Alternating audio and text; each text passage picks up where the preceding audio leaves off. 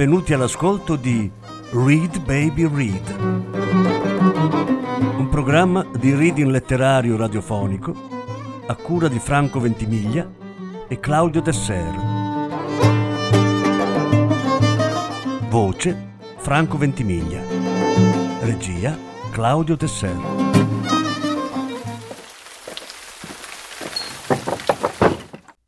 Selezione di capitoli dal primo libro della trilogia I Medici di Matteo Strucul. Lettura in nove parti. Sesta parte.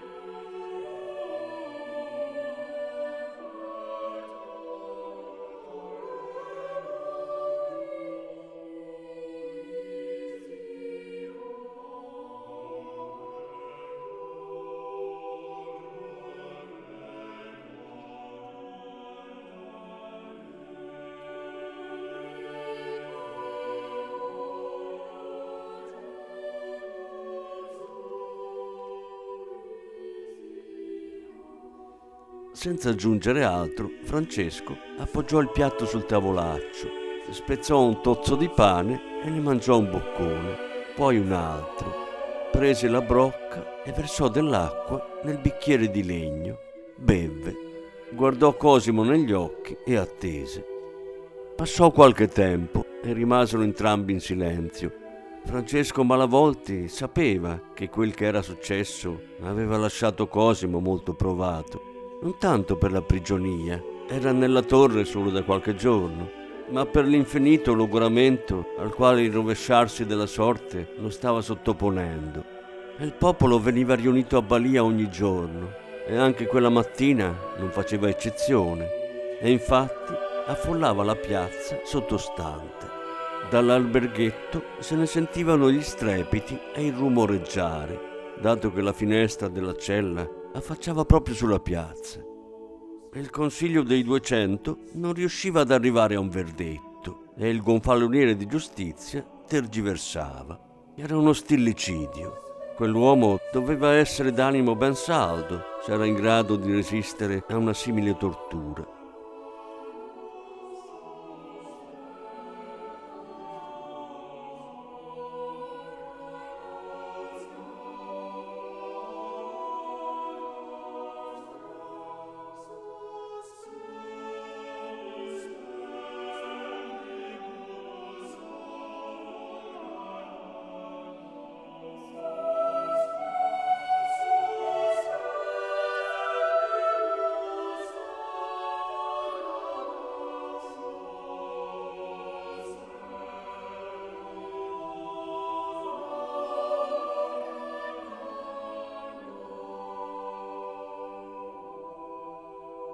Senza aggiungere altra parola, Francesco tese la mano. Vi fidate di me, messer Cosimo? Mi fido di voi, gli rispose, e grazie per questa vostra preziosa dimostrazione di onestà. dopodiché lo abbracciò. Non ho molti amici di questi tempi, purtroppo, continuò Cosimo, perciò la vostra vicinanza mi è tanto più cara. Mentre si scioglieva dall'abbraccio, Francesco Malavolti quasi si commosse. Non è vero che avete pochi amici, messer Cosimo. Molti sono invece a sostenervi, dentro e fuori dal palazzo. Dovete aver fiducia e vedrete che le cose giungeranno a una composizione pacifica. Non ho dubbi in merito. Anche al fine di propiziare una simile eventualità, mi piacerebbe condurre con me questa sera nell'alberghetto messer Farganaccio, che è persona cortese di spirito. Lo considero uno dei miei amici più cari e so che vi tiene in grande stima. Se per voi potesse andar bene, potremmo cenare insieme. Poter desinare con voi sarebbe un dono inaspettato, disse Cosimo. Molto bene, dunque. Farò preparare al cuoco qualcosa di buono, così da fare in modo che dopo il vostro lungo digiuno possiate riprendervi, se non nell'animo, almeno nelle membra. E chissà, dopo aver recuperato le forze, forse anche la sorte potrà ridervi.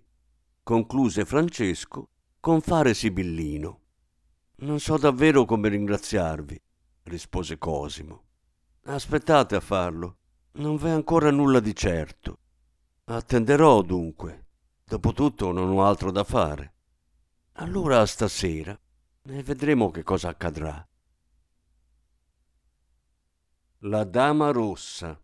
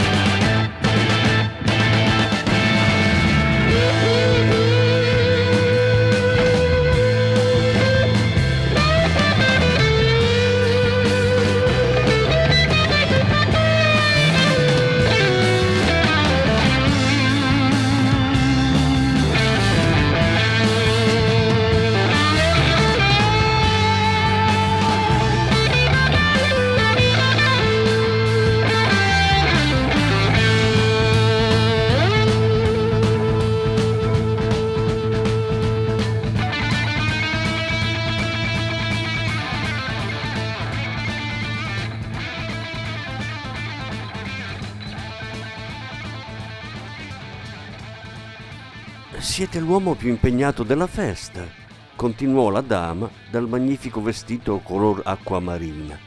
Lorenzo si sentiva accecato da tanta sfolgorante bellezza. Complici i fumi del vino, ne fu completamente rapito e soggiogato. C'era una luce particolare in quegli occhi magnifici. Avevano i colori di un bosco notturno, allagato dalla diafana luce della luna. Per un attimo a Lorenzo parve di riconoscerla, ma poi scosse la testa. Non riusciva a ricordare e credette di averla confusa con qualcun'altra. Di una donna come quella si sarebbe rammentato, pensò. Niente affatto, Madonna, sono tutto vostro, si affrettò a dire. Vi burlate di me? chiese arricciando in un broncio irresistibile le bellissime labbra. Le sue lunghe ciglia erano petali di lussuria. Come potrei? domandò lui. Solo un pazzo oserebbe tanto. La vostra bellezza mi acceca. La bella dama non riuscì a trattenere un sorriso disarmante. Siete troppo generoso. Niente affatto. Forse le dame veneziane sono tutte come voi? Io non lo credo. Non saprei. Ma vero è che Venezia è intrisa di magia e le sue donne sono famose per stregare gli uomini. Io, per quel che posso, cerco di imparare una simile arte. Posso conoscere il nome di una donna che reca con sé tanta bellezza. Laura portò l'indice alle labbra. Solo se saprete mantenere il segreto, sussurrò. Ve lo giuro. Ne siete certo? Come sono certo del cuore che mi batte nel petto. Vi prego, ditemelo. Non qui, continuò lei. Spostiamoci in un luogo meno affollato e senza aggiungere altro si diresse, con un gran fruscio di vesti, verso un'altra sala. C'era in lei un portamento talmente regale e seducente che Lorenzo non poté far altro che seguirla. La donna sembrava conoscere molto bene quel palazzo. Si muoveva con sicurezza e aveva cura di tener lontani gli ospiti indesiderati, limitandosi a lasciar guizzare quello sguardo verde brillante da dietro la moretta. Dopo aver superato un paio di altri incredibili saloni, addobbati nel modo più sontuoso, e presso i quali venivano serviti piatti prelibati e vini squisiti, la donna giunse ai piedi di un'ampia sala che portava al piano superiore. Procedette senza fermarsi. Giunta al primo piano, girò a destra e percorso un lungo corridoio, aprì una porta ancora sulla destra. Lorenzo si ritrovò così in quella che senza ombra di dubbio doveva essere una biblioteca. Si richiuse la porta alle spalle. Alle pareti vide librerie in legno lavorato.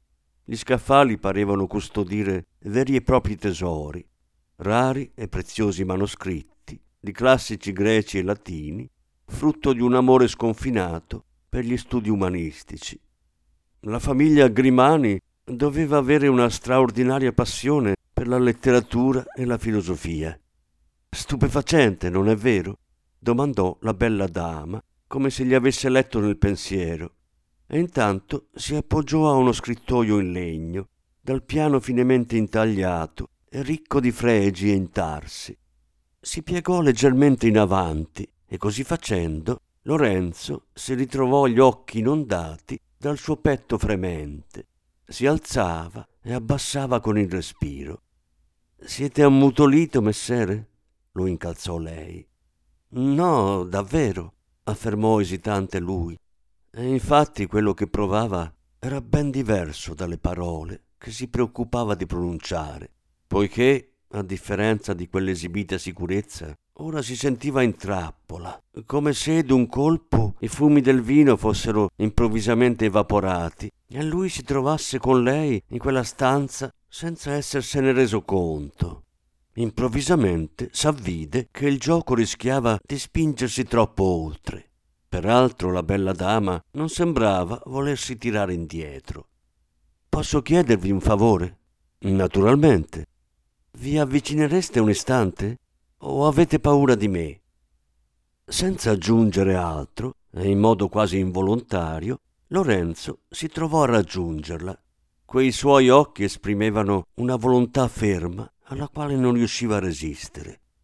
Oh, disse lei, mentre un braccialetto d'oro le si sfilò dal polso.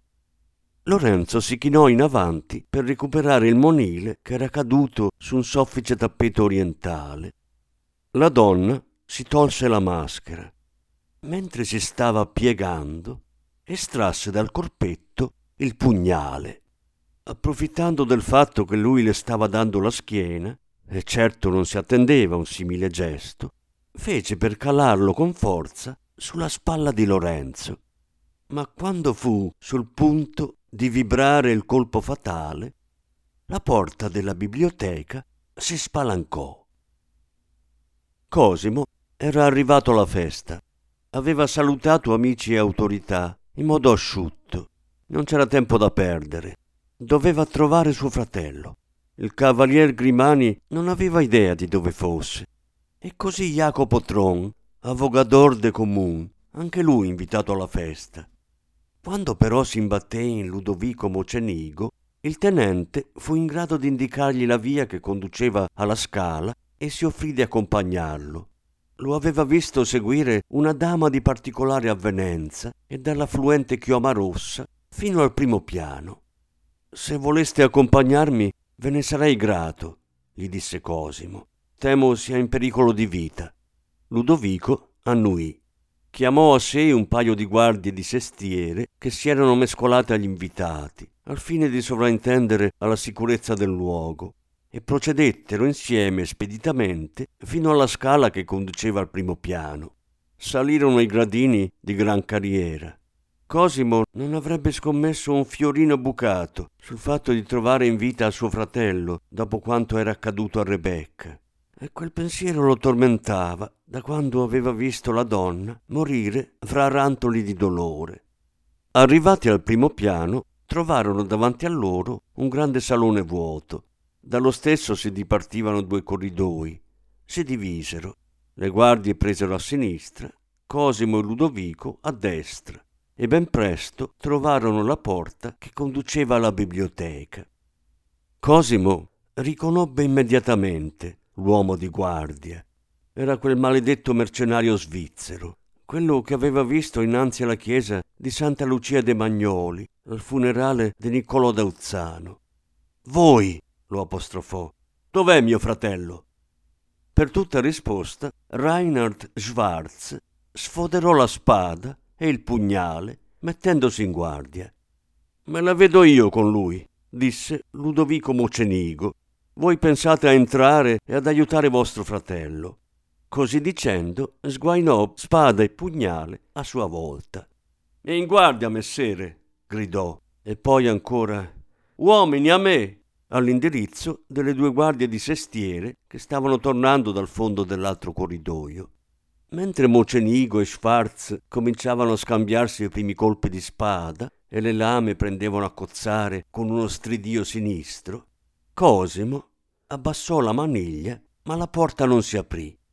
Diede una spallata e la scena che gli si parò dinanzi agli occhi gli sarebbe rimasta impressa nella sua memoria per sempre. Vide suo fratello intento a raccogliere qualcosa da terra Sopra di lui incombeva la figura di una donna di prorompente bellezza, ma che nella mano stringeva un pugnale, pronto per essere calato sulla schiena di Lorenzo. Cosimo non ebbe tempo di pensare.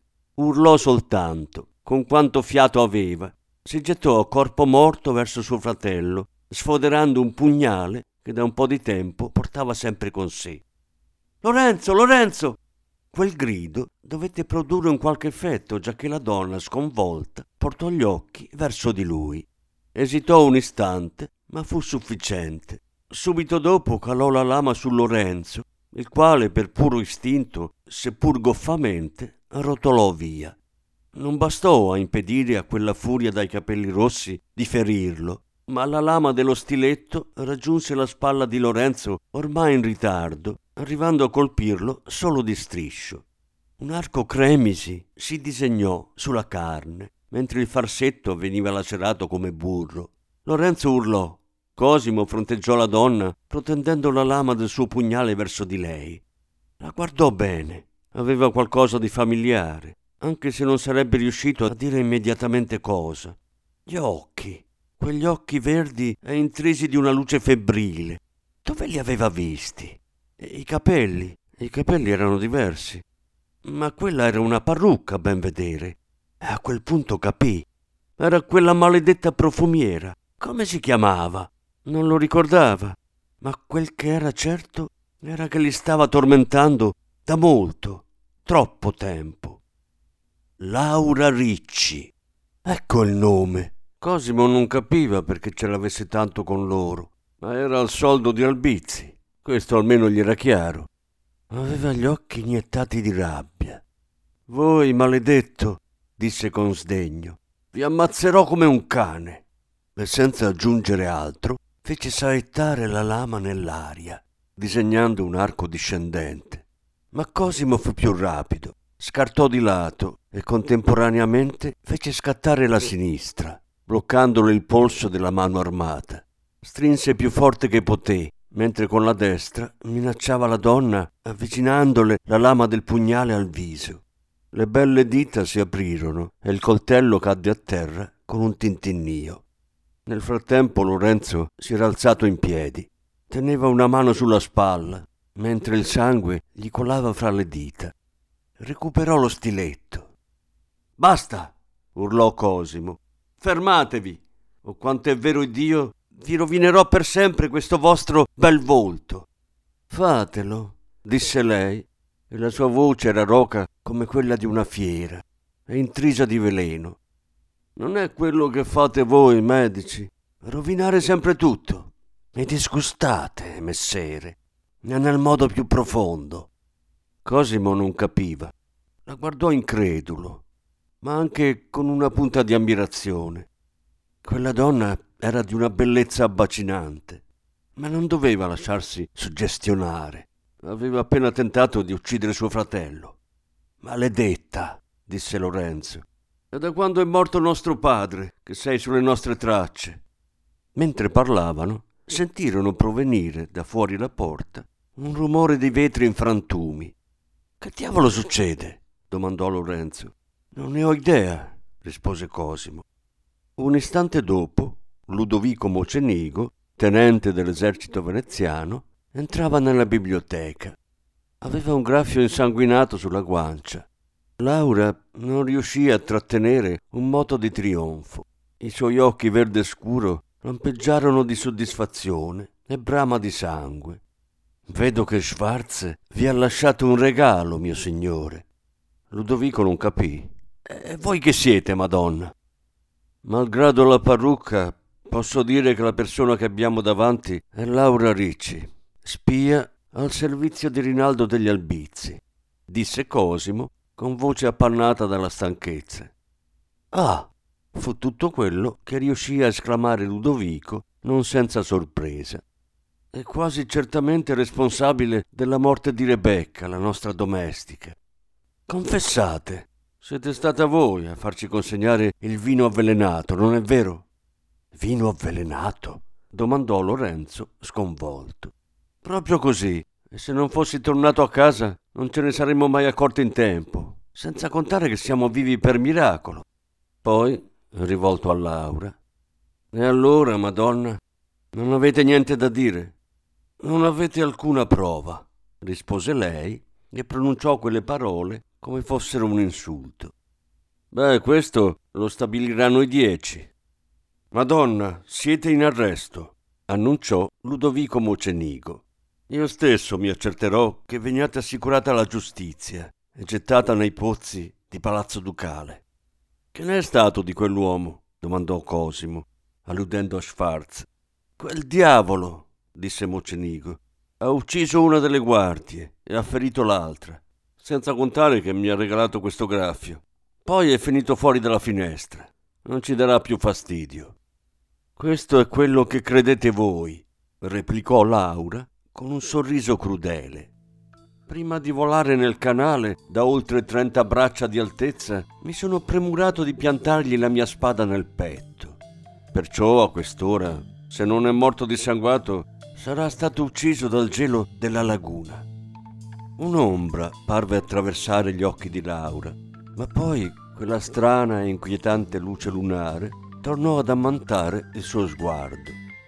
Se ci crediate o meno, in questa vita o nella prossima me la pagherete cara, disse. Ne dubito, concluse Mocenigo. Dalle prigioni di Palazzo Ducale non si torna più indietro.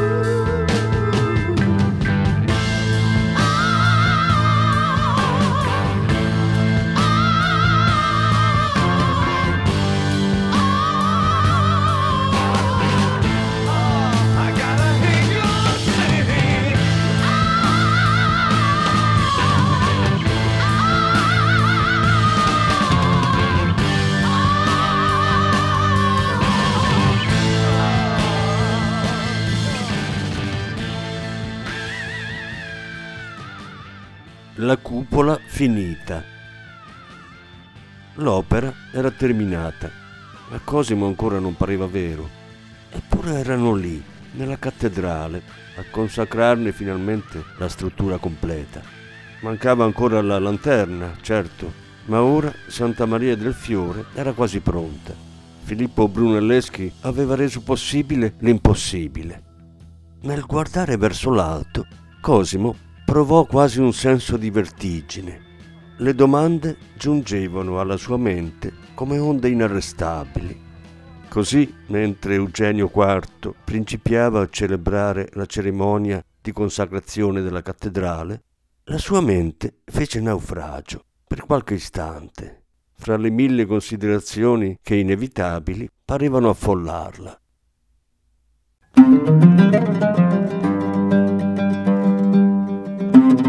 Avete ascoltato Read Baby Read, un programma di reading letterario radiofonico a cura di Franco Ventimiglia e Claudio Tesser. Grazie per l'ascolto, alla prossima settimana.